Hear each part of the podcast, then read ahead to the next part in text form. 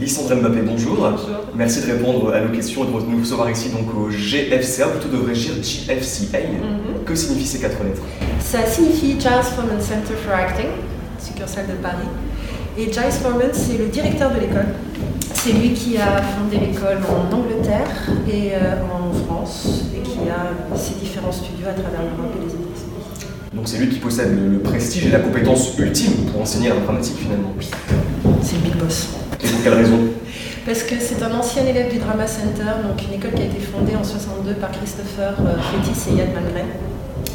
Et, euh, et cette école, en fait, a été fondée autour euh, d'un travail qu'on appelle Movement Psychology, qui est une analyse de l'expression humaine à travers le travail de Laban et de Carl Gustav.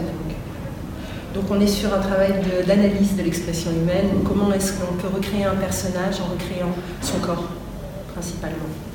Alors on va revenir plus tard sur la, la composante internationale du GFCA. Euh, donc vous êtes une école, concrètement les élèves que vous formez, ils deviennent logiquement des acteurs professionnels. Euh, en combien de temps et à travers quel type de formation? Alors, on a deux types de- d'acteurs qui viennent nous voir. On a les acteurs qui sont déjà professionnels et qui cherchent à euh, faire des formations qui leur permettent de travailler sur des techniques spécifiques.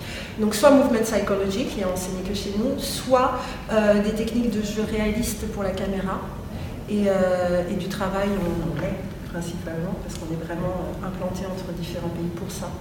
Euh, et ensuite, on a des jeunes élèves qui viennent pour se professionnaliser en tant qu'acteurs et qui, eux, ont un an et demi de formation en intensif, 30 heures par semaine, et qui, euh, derrière ça, bah, après, partent sur le marché du travail. En termes de prix, on se situe à quel niveau? Est-ce que vous fournissez des aides financières? Alors, on a deux bourses par an. Une bourse à moitié prix pour un des élèves et une bourse où c'est entièrement gratuit pour l'élève. Sachant qu'en général, c'est des personnes où on sait qu'ils ne pourraient pas faire la formation dans d'autres circonstances. Donc On vous les accompagnez. euh, Voilà, parce qu'on veut absolument les avoir. Vous enseignez des techniques américaines et anglo-saxonnes. Mhm. C'est si différent de jouer euh, à la manière des anglo-saxons. Alors, en fait, euh, on descend tous de Stanislavski. C'est-à-dire que ce que vous allez trouver au théâtre français, à l'instar de ce que vous allez trouver au théâtre dans les pays anglo-saxons, ça reste à la base des techniques russes. Euh, mais ces techniques russes ont été développées euh, par les Américains dans les années 60 pour euh, s'adapter à un nouveau marché qui était le marché d'Hollywood. Donc tout à coup, contrairement en russe, on n'a plus trois ans pour préparer une pièce, on se retrouve avec au maximum trois mois de prépa. Donc ils ont réadapté ces outils-là à un travail face caméra et aux contraintes qu'il y a par rapport à ça. Et maintenant, vous avez une nouvelle génération qui l'a même réadapté pour la télévision. Donc on a encore moins de temps de préparation, donc on a des exercices qui nous donnent quelque chose de beaucoup plus instantané et dans tous les cas de réaliste. Est-ce qu'on peut être un acteur reconnu en langue française et, euh, et percer dans le monde anglo-saxon? Est-ce que c'est possible? Bah oui, j'en avais quand même pas mal d'exemples. Vous avez Omar Sy, vous avez Marion Cotillard, vous avez... euh, euh, non, il y en a pas mal quand même. Où je ne me souviens plus de tous les noms.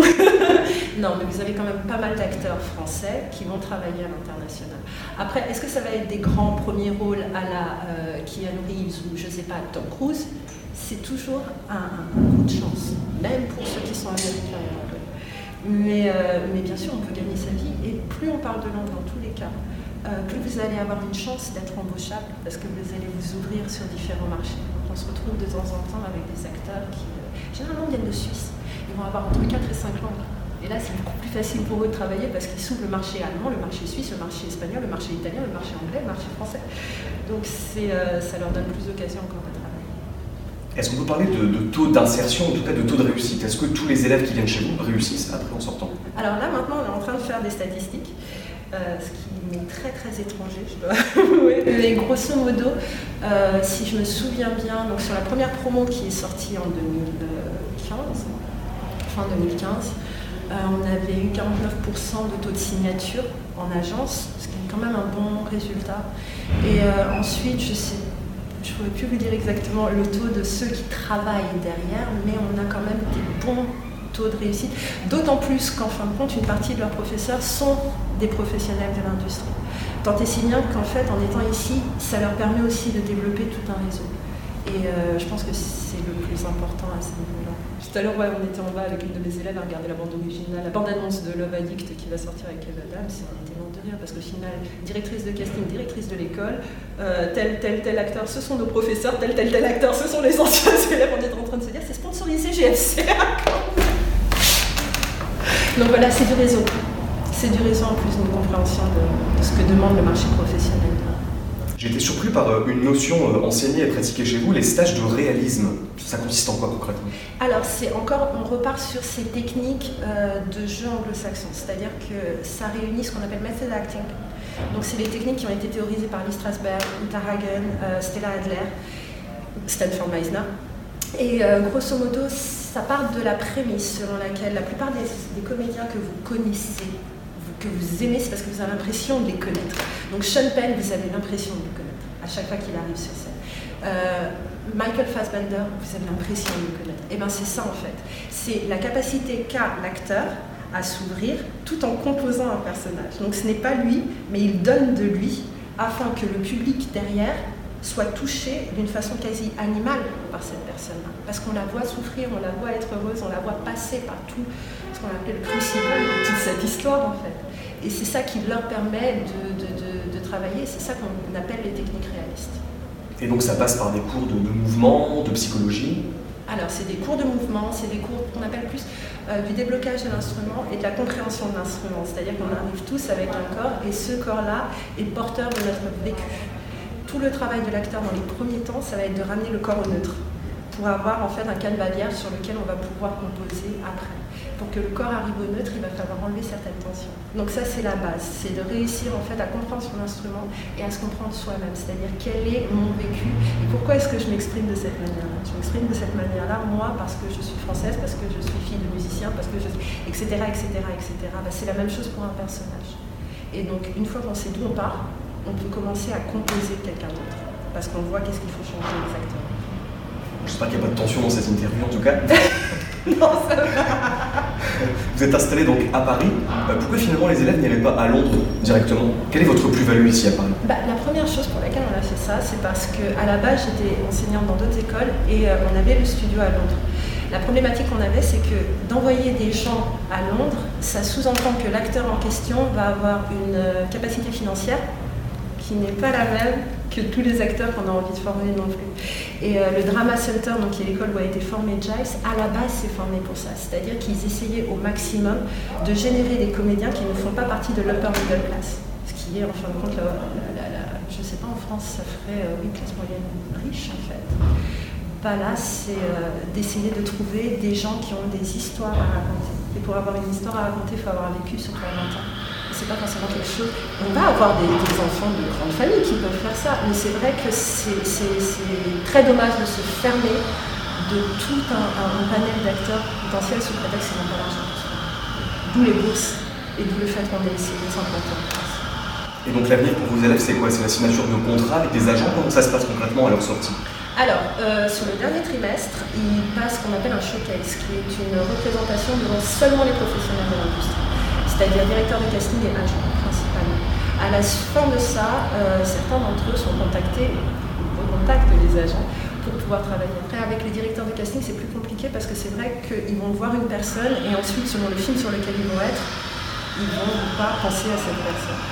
Euh, mais vraiment, le système du showcase, en fait, nous permet d'amener l'industrie en fin de formation à l'intérieur de l'école et de leur permettre de communiquer pour que si nos élèves ne se retrouvent pas avec un mur de Chine entre le milieu de la formation et le milieu professionnel.